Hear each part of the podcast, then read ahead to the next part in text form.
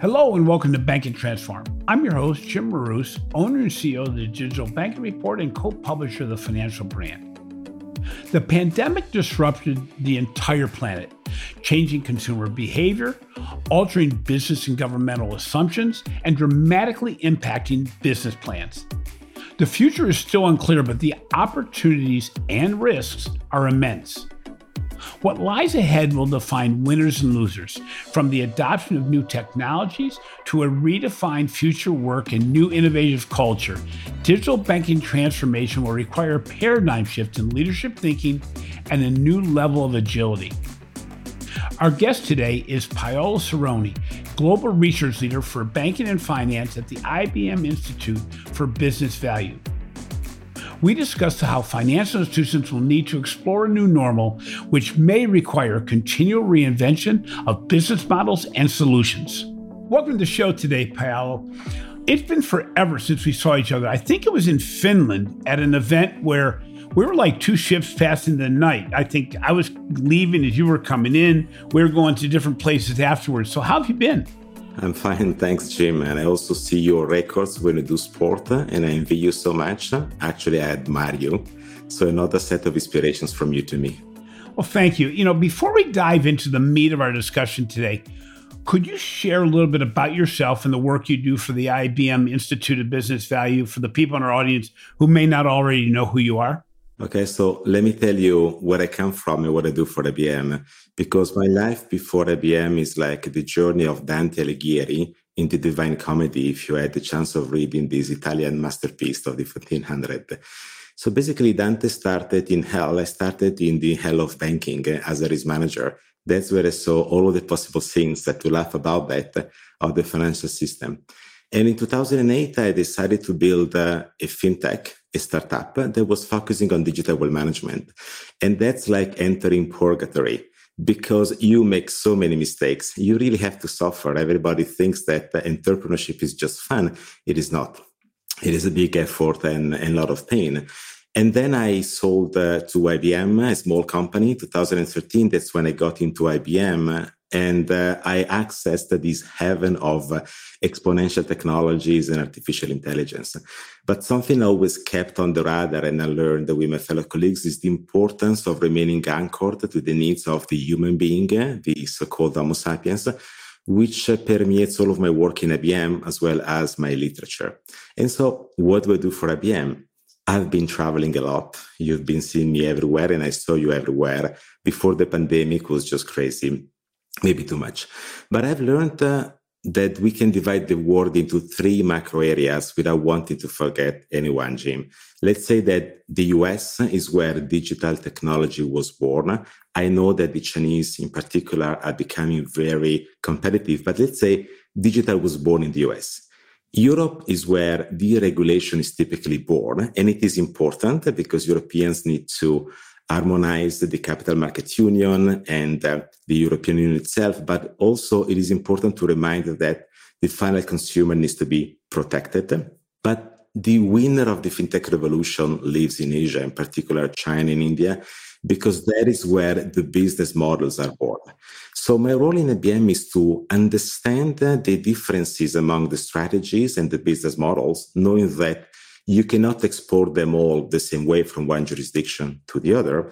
Understand how exponential technology can help these business models to scale, knowing that the technologies are not all at the same level of maturity, but keeping everything within a regulatory framework to make sure that we don't just look for change, but also progress. So we don't forget what we really wanted to do with purpose in front of the final consumer. So it's interesting. You know, we we're very fortunate in that we have jobs that push us to understand how financial institutions work in different places. And and right before COVID, as my listeners know, I went to Shenzhen, China, and saw WeBank and saw Alibaba and all this, and, and you just see an amazing change in the way banking's done there. But there's also the geopolitical differences that make some of that possible. But but still, to be able to to have as a job researching how organizations are actually transforming the banking experience is exciting and and probably no time has been more exciting than now. So The IBM Institute of Business Value, in cooperation with the Oxford Economics, recently interviewed 3,000 CEOs from over 50 countries and 26 industries for its most recent Chief Executive Officer report. Many financial institutions were included in this research study that sought to determine the priorities, challenges, key lessons, essential truths for winning in the future. So, what were the concerns your research found within the financial institution segment? Jim, the um, Institute for Business Value is the thought leadership center of uh, IBM. And every year we publish, among the many research that we generate, uh, the CEO study. And this year was effectively larger than ever. It's the 21st CEO studies since we started this journey. And we interviewed 3,000 CEOs uh, looking at what they think is happening in their business, on the society, in the pandemic and post pandemic world. So we did that at the end of uh, 2020 and published it at the beginning of 2021. Out of these 3,000, almost 300 are CEOs of banking and financial market institutions. Now, talking to them about which are their key concerns, uh, a few things uh, um, became evident in these conversations. First of all, that the majority was truly concerned about market and macroeconomic conditions, like they all realized and knew that the vaccination would have improved uh, the economic outlook uh, and the post-pandemic situation because of social distancing, uh, like the economies would open up. But nobody knew how much damage the pandemic built inside the economy that banks would have to deal with in the years to come. So, particularly in Europe and the US, uh, Canada, more than in Asia, this was uh, a key concern for the CEOs. So they're raising uncertainty. I would say that on the top of their concern, also technology is there. A concern in the sense that they all realize that it is important to transform using technology, but they know how difficult it is to go through this uh, technological transformation. But if I can say another insight that we discovered uh, interviewing so many CEOs worldwide, uh, I would say that regulation that typically is high on the agenda was a bit less relevant as a concern in Europe and in North America, I guess because they're already heavily regulated markets and really the market and macroeconomic conditions were a big concern. But in Asia, we saw that regulation was uh, more debated than anywhere else within the banking and financial market community. We can think about what happened in November last year with the Chinese regulators flexing their muscles uh, to basically start transforming the way Ant Financial, uh, Tencent, uh, JDC, the other big players in the Middle Kingdom are operating. So I guess that there is a consensus that there will be more to come in broader Asia around regulation. But all in all, I would say that the rising uncertainty on market and macroeconomic conditions are the key concern of CEOs for the next two years. So, given those concerns and given what the financial institutions were looking at, the CEOs were looking at as, as being the biggest priorities overall, what, what priorities do the financial institutions have right now as they proceed out of the pandemic? What did you see as being the major issues that they are prioritizing in, in the, as they move toward the new normal? That is a very good question because uh, we actually thought, okay, you have these concerns. So what? Where do you start from addressing these concerns? And in talking to so many CEOs worldwide, uh, what emerged is that uh, building ecosystems of partners is the first priority among the few or the many that you can consider. But truly, more than any other industry, and in particular wholesale more than retail banking, focus on the building of ecosystem of partners. And why is that? Because you need to become more adaptive uh, and transform faster. And uncertainty is very high. And therefore, only learning how to trust the ecosystem of partners you work with uh, and do that systematically, these CEOs realized that they could face the market and macroeconomic uncertainties that they were forced to live in in the post-pandemic world. And that is really confirming the shift that we're all seeing in terms of uh, connecting to the banking platform a variety of different uh, opportunities in order to streamline not only internal operations like automated intelligent workflows, but also what is created in front of the customers to be capable of transforming and changing as clients change their expectations, market conditions get modified, and new competition enter the market, so on and so forth. So I would say the ecosystem of partners is identified as the top priority to face and resolve the problem of market and macro uncertainty. So, you know, you talk about the partnerships, and we, we talk about this quite a bit on the show that, you know, there's very, very few organizations, if any, that can make this alone. Using partners and, and solution providers and all that really provides the ability to, to get speed of market, to get some agility, to get some innovation in the thing. But but when you really look at the foundation of, of change, it really falls on the, the shoulders of leaders. So, given the priorities and concerns that were found among the financial institutions, how does leadership, how did you find that leadership needs to change to meet the challenges and address the looming priorities? Well, I think that uh, important change comes from the top, especially when you work for an established institution. Now, among these uh, thousands of CEOs, uh, we interviewed some uh, with uh, more uh, care and with more time. So we've been sitting for more than one hour, for example, with Piyush Gupta, the CEO of uh, DBS Bank in Singapore. And we asked this question to Piyush Gupta. And what he responded is that if you can embrace agile setups and experiments, then you become adaptive and nimble. And I'm quoting for this you study that everybody can download from the ibm.com slash IBV web pages. So then it is really important to build a different mindset, a mindset that favors uh, the attempt. So to make it happen, you need to try. And sometimes you're going to make mistakes. As I said before, in the purgatory of startups, I really had to make many mistakes myself. But it's important because it enables you to learn and it enables you to clarify to yourself which is your path forward. Clearly, failing doesn't mean disrupting a business in itself. It means you work within a regulated environment, you work within a secure environment. So the way you use technology to make sure that you can try and test is the business critical element because it enables you to do this at speed. All in all, uh, the banks are transforming from um, traditional uh, business architectures to cloud based or hybrid cloud architectures. And the main difference in this transformation is that before they had to focus mainly on cost optimization, but now and tomorrow they need to focus on speed.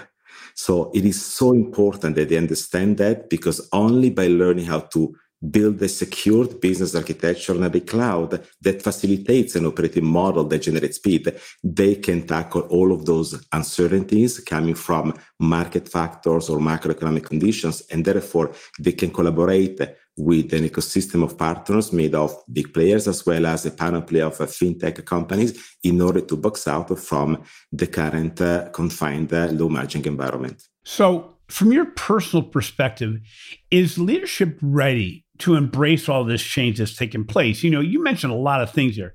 You mentioned having to reset the back office. You you mentioned the need to look at the cloud technology. You, you mentioned digital transformation overall. Those are all really big concepts. And in most organizations, especially what I'm to call the mid asset range organizations, as well as smaller organizations, you're dealing with legacy leadership that's been in place probably for thir- or been at their financial institution or in banking 30 to 40 years.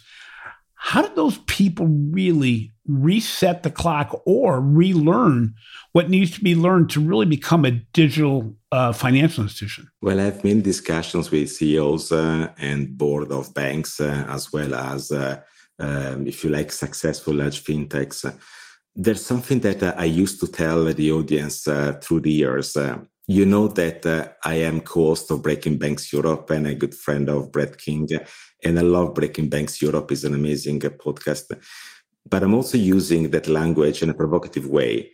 I used to tell the thousands of fintech I've been meeting with that they cannot break a bank for the simple reason that banks are already broken because they are divided into different silos and business units. All of these units contain a piece of the client data. They have disarticulated incentives that can be aggregated at year end in the income statement and on the balance sheet of the bank, but there's no cohesive view of the client in order to box out and create something new. So now that is why I always said that although it is important to look at the on the services on the technical level mostly to build the consistent and interoperable microservices. The key secret sauce to succeed is to be able to bundle back. By bundling back all this capability means that the leaders of the institution needs to create those incentives inside the institution that favor the change. And this is where I, I remember um, reading the famous uh, API um, mandate of Jeff Bezos. I don't know if you had the chance of reading it. In 2018, um, I think it was called Stevie Yegge, an employee of Google that used to work for Amazon, wrote an internal memo that inadvertently was broadcasted outside. It was basically providing some criticism to some of the um, Google platform configurations. And it was saying that Jeff Bezos shared this memo with his employees years before, saying that the only way to communicate within business units is through APIs, basically. So interfaces. What does it mean? It means that if you don't learn how to open up the borders uh, within the organization to share basically the view of the client in a different way, you will not succeed when you try to do that outside. So it is as important as building a user experience for a client to build a different experience for the employees, which really enables them to understand what it means to cook innovation and to see clients and opportunities under a completely different light from the past of the traditional product driven bank. You mentioned innovation. You and I often get into virtual conversations around the importance of innovative culture. This often is not prioritized in a legacy financial institution. How did the pandemic impact the importance of innovation in banking? The pandemic was uh, a tough time in uh, in the history of humankind, uh, and it revealed uh, the fact that uh, we are surrounded by uncertainty. It brought uncertainty to the extreme. And you know that fundamental uncertainty is at the heart of most of my literature because it also explains uh, the way we deal as human beings with digital and the financial problem. Now, using the pandemic as a lesson learned for what banks and fintech have to do going forward, um, I think that there are three lessons learned that we have learned in the last year and a half. And they're all around transparency, openness, and advice. Transparency is relevant because uh, at the very beginning, we didn't know much. Not that we know everything now, there's many things we don't know, but being sincere about what we know and what we don't would create trust with the citizens, with the communities, because the behavior have to change in order to, you know, break out from the uh, pandemic conundrum. So those communities, those governments, uh, those jurisdictions, they were more transparent about what they knew, what they didn't, and could communicate that properly to the uh, citizens uh, are those that most likely are emerging faster out of uh, the pandemic conundrum. At the same time, uh, banks are facing very uncertain uh, market and macro conditions and only being transparent uh, with the communities they serve, they can build the trust uh, to propel new business models that box them out and enable them to differentiate by generating value effectively for the communities. So transparency is the first element. The second lesson learned is openness. We all know that um, creating a new vaccine or finding a new cure is not easy. It requires many tests uh, and many approaches. Sometimes the doctors have to go through what if attempts to learn uh, what was better or worse for the patient. Now, sharing that data across doctors, uh, universities, research and centers is of fundamental importance. Also, IBM contributed providing computing power and capabilities uh, to facilitate this collaboration element. Now, facing uncertainty, the CEOs of banks and financial markets realize that open banking, openness is the way forward because only by being open and learning that openness is a status, is not just a transition, they can become more adaptive and capable of creating new solutions very fast because the ecosystem enriches at faster speed compared to a closed system. And the third is the one of advice we know that uh, everyone has to do his bit uh, in order to resolve uh, the pandemic problem. So governments, organizations have to continuously advise people in the first wave, the second wave about the importance of certain behavior. Now, advice is also emerging uh, within the banking charter as uh, that element that aggregates the new business model of banks, of the visible banks, because it's the element that really generates value for society because uh, enables people to effectively self-direct themselves uh, on digital by giving them the means and the capability to know what they are doing. So transparency, openness, and the importance of advice, trusted advice versus the client are the three lessons learned from the pandemic that are going to drive and are already driving the way well informed banks eh, are positioning innovation on the fintech ecosystem. So, this may be a related question, but as you look forward in the next few years, from your perspective, what do you think will separate the winners from the also rans or the losers in the marketplace? Because not everyone's going to get it, obviously, but what's going to be the major element that's going to separate the leaders from the, the the followers? There's a few things that I would say Silicon Valley in general I did not understand about fintech. Um, one of these uh, is that uh, fintech and banks did not understand the essence uh, of uh, platform economies, which is where I'm heavily researching and, and positioning my literature going forward. But before delving into the cost of platforms, there's something most important that goes around platforms. Platforms excel in outcome economies. So it is important to understand how you move from output economies to outcome economies. What is the difference? Think about BMW. BMW wants to sell 1 million cars next year of the new Series 7. That's output economy.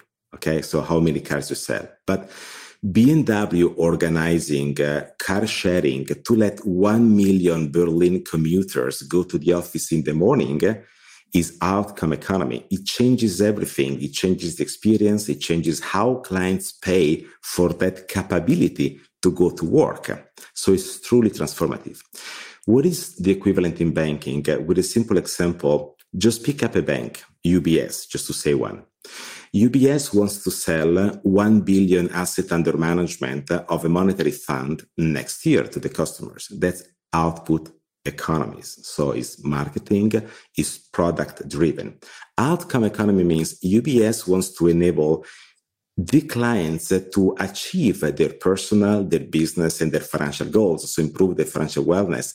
That is outcome economy because the way clients are going to pay for that and the experience they have with their banking advisor is very different compared to the world where products uh, were the center of the definition. So this shift from uh, outputs to outcomes was misunderstood by many fintechs that conceive themselves like uh, a digital marketplace of products whose margins are going to be squeezed further and further and had a hard time in understanding that instead they just needed they didn't have to plug digital on top of existing output oriented business models.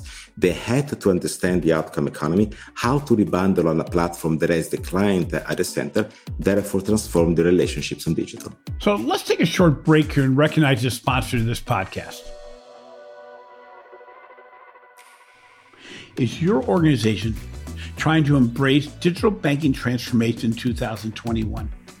Are you trying to elevate the customer experience? Figure out what technology you want to implement to improve the customer journey.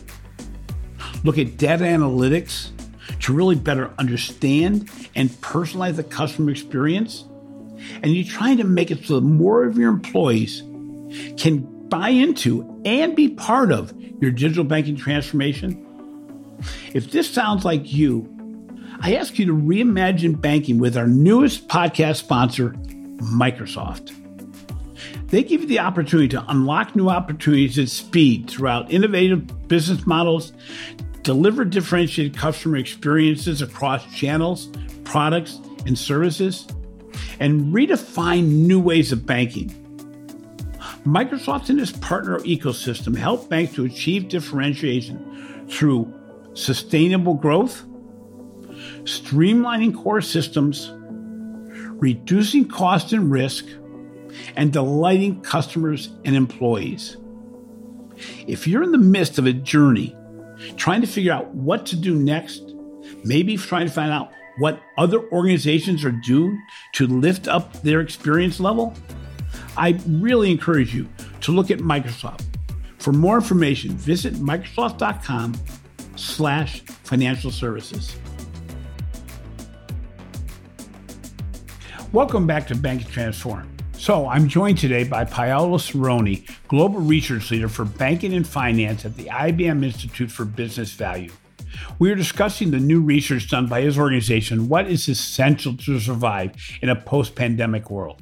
And the last question we asked was about, you know, what's going to make the difference between the winners and losers? So, off that question, I'm going to ask you okay, so if you're a smaller, mid sized organizations, is there an ability to play catch up? Is there an ability to actually transform to the degree that you've been talking about? One of the famous quotes of uh, Bill Gates is that uh, we don't need banks, uh, we need banking. Now, he was only partially right. And we know these days that uh, he has been wrong in other few unfortunate elements uh, because we must still need bankers. And the reason why we need bankers is because uh, there is what I call a pull and push gap uh, in the economy. Like uh, most of banking are offered to clients because of their difficulty in understanding the banking or the financial problem. But technology is a technology of the demand right? So it's basically good for people that are self-directed.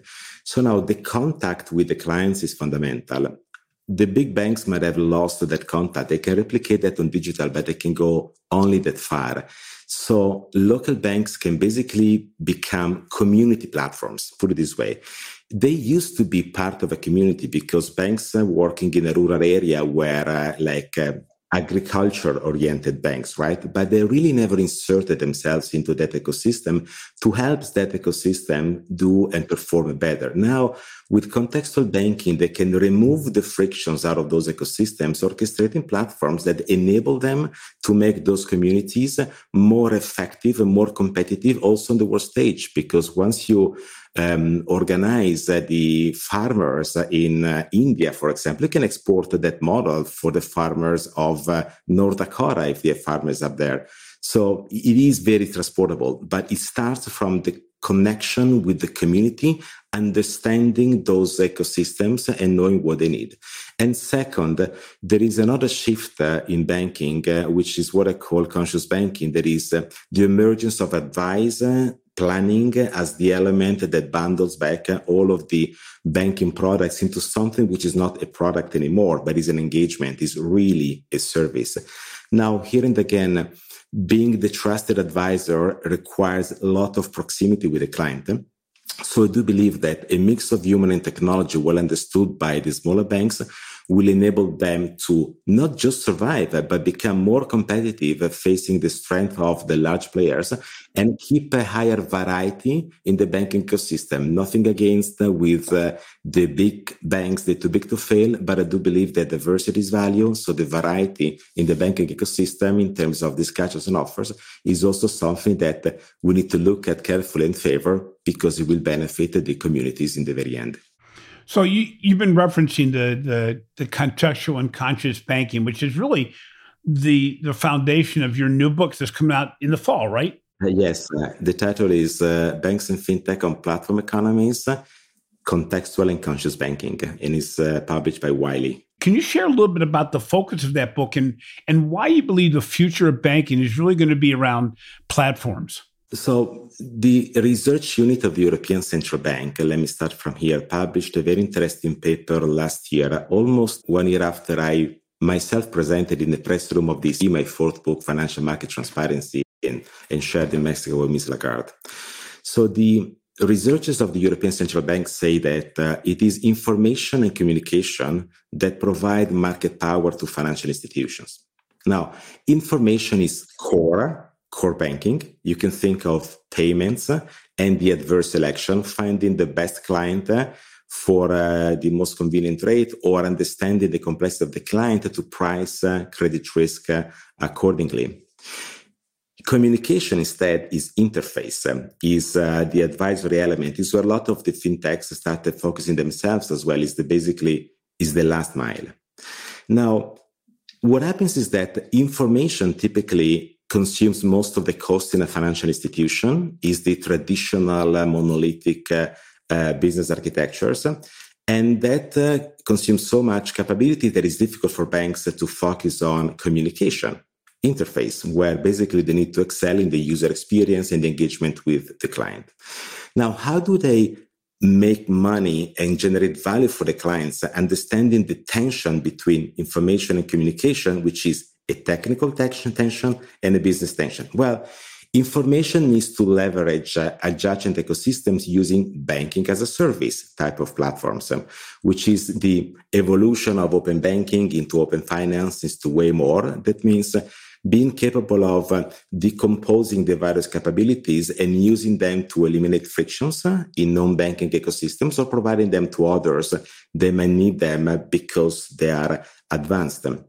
And that is basically bringing banks towards a contextual banking type of strategy. So the bank becomes invisible, but generates value to different uh, ecosystems by reducing the frictions.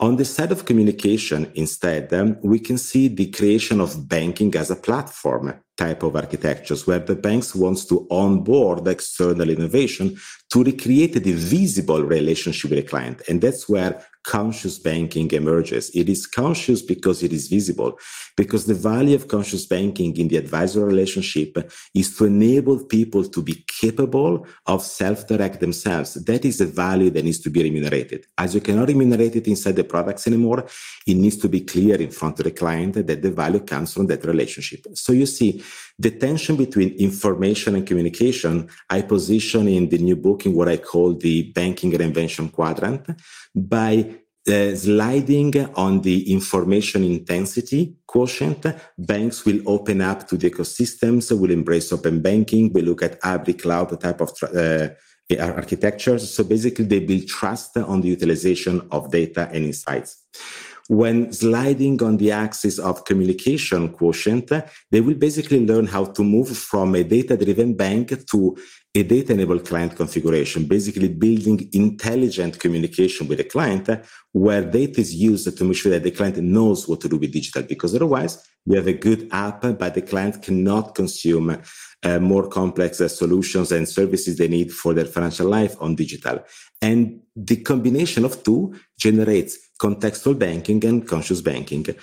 And where do you see this? Well, in Asia, in particular, you see a lot of contextual banking.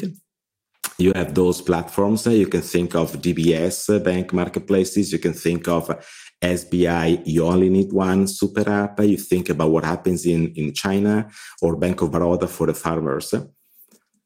Conscious banking, you see it more in the Western world, like Europe and the US. Uh, I just give an example, which is uh, UBS. Um, the shift from output to outcomes, we said, is out of products uh, into the financial wellness of people, basically the planning exercise, right? Out of information into communication. Now, UBS is the largest bank in Ireland. However, the FTSE Russell took UBS out of the banking index in 2020, July 2020, saying that UBS is not the bank anymore, is an asset manager, because most of the revenues come from communication, not from information. So then you see these two strategies, uh, which are underpinned by banking as a service and banking as a platform type of uh, uh, infrastructures, will enable banks to stay relevant, either contextualizing into adjacent ecosystems with contextual banking or being visible in front of the client as trusted advisors and merchant bankers by playing and helping clients resolve their problems on the financial wellness equation, and that is called conscious banking. What, what's interesting is you're really talking about, and, and we've talked about on the show before, a real change in the way that value is transferred, in the way that financial institutions make money, in the way that consumers provide their information and insight as well as their personal data, but also in how they're willing to pay for things. I mean, you think about, I use the example of Amazon. Who would have thought that on an Amazon platform, you'd pay $125 a year just for the right to be part of Amazon Prime, where the value really is is is provided on an ongoing basis in the way that they know you, understand you, and reward you. It, it's it's a different way of banking. I, I see this with uh, Acacia Bank with the uh, the the young adult uh, platform they have, and and also at NBD Emirates. Uh, I'm sorry, Emirates NBD, where they have Liv, um, another platform that really the financial underpinnings of that is is not coming from the products, it's coming from the partnerships and the open banking consortium. So, finally. What do you see on the horizon from a digital transformation perspective within financial institutions? What do you think consumers will expect? And what will financial institutions be able to deliver in the future? what you say is very true and very relevant. That's why I spent a lot of time researching into the biological macro foundations of finance to understand how to re-anchor the process of transformation in order to address the most compelling requests and needs of the clients, which are not necessarily those that we keep on hearing about on social media. Now, it's difficult to say what clients expect because sometimes they don't know what they can have uh, with innovation. But there's one thing the clients want, which has been uh, indicated by many researches uh, made by academia as well as regulators. I can just mention the one of the Italian market regulator Consob three years ago, investigating uh, how, how and why individuals make financial decisions uh, for their personal life. Customers expect trust. Trust is the essence of banking, which is made of two things uh, security and transparency on what they do. And we detached a little bit from these principles in the last 50 years. Security stayed there compared to other industries. Banks need to do more, but they are the most secured upon the uh, compared to the to the others but trust needs to be recuperated and and trust was evident at the height of the global financial crisis as the missing element now why does this matter because only transparency generates trust facing uncertainty when you have to make kind of decisions, uh, knowing uh, how much you have to pay for and how much the other one is remunerated. Only transparency enables to make change progress. We cannot just look at change. We want to look at progress. And in everything we do, you can just think about what IBM does in terms of artificial intelligence. Transparency, robustness, and explicability are the core of everything beyond the value of the algorithm, because only with that we can generate trust to build progress and not only change. So it's interesting as we discussed all this, we look at the changes and the research you've done at IBM. It's interesting because what we're really seeing is is a new way to describe value transfer. We also see that during the pandemic, consumers became aware of what they wanted and how to get it. And, and different organizations outside of financial services have certainly raised the bar. We saw in our research of the digital bank report that every financial institution ranked themselves lower than they did before the pandemic with regard to data analytics maturity, innovation maturity, digital transformation maturity.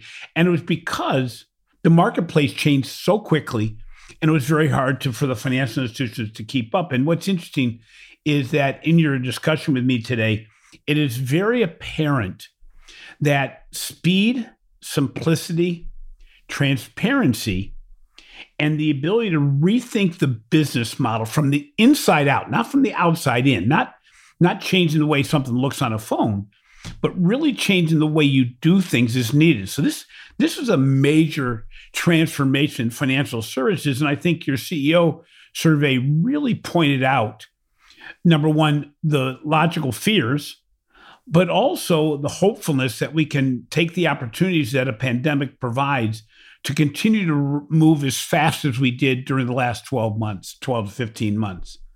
Paolo, I really appreciate you being on the show today. It's a very interesting topic. Your research is always good. For people that aren't aware, number one, how do they get a hold of you or how do they follow you? they can do two things. They can follow my professional work on ibm.com slash IBV, where they can see the research, such as the CEO study or the new research that I'm preparing for after the summer break around uh, how the operational model agility on every cloud can generate financial performance for the financial institutions. I'm really working on, on that all time. So hold the breath but you can also follow me on LinkedIn where I have most of the conversations. Please take a look at what I do, my literature, reach out and hold the breath also for my new book, Bank and FinTech on Platform Economies, Contextual and Conscious Banking, which is due with Wiley in October, more or less. That's great. And, and for those who don't know, this is not Paolo's first book. He has other books out there. You can look at all, but but really, it's important for those in the audience that that really are trying to learn. Obviously, you're listening to a podcast. You're trying to learn more. More. It's important to listen to Paolo. It's important to listen to Breaking Banks Europe.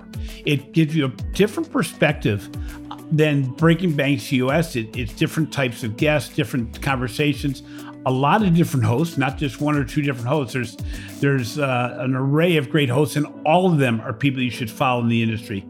Paolo, thank you very much for being with us today. Thank you. I'm flattered. I really enjoyed. Thanks for listening to Banking Transformed. Just announced as a Communicator Award of Excellence winner for Outstanding Branded Series by the Academy of Interactive and Visual Arts. If you enjoyed today's interview, please be sure to follow the show on your favorite podcast app, and we would love a review of the show. Also, be sure to catch my recent articles on the financial brand and check out our new research we are doing on digital transformation, retail banking innovation, the digital consumer experience, and financial marketing for the Digital Banking Report. This has been a production of Evergreen Podcast. A special thank you to our producer, Leah Longbrake, audio engineer Sean Rule-Hoffman, and video producer Will Pritz. I'm your host, Jim Marous. Until next time, keep learning and be willing to disrupt yourself.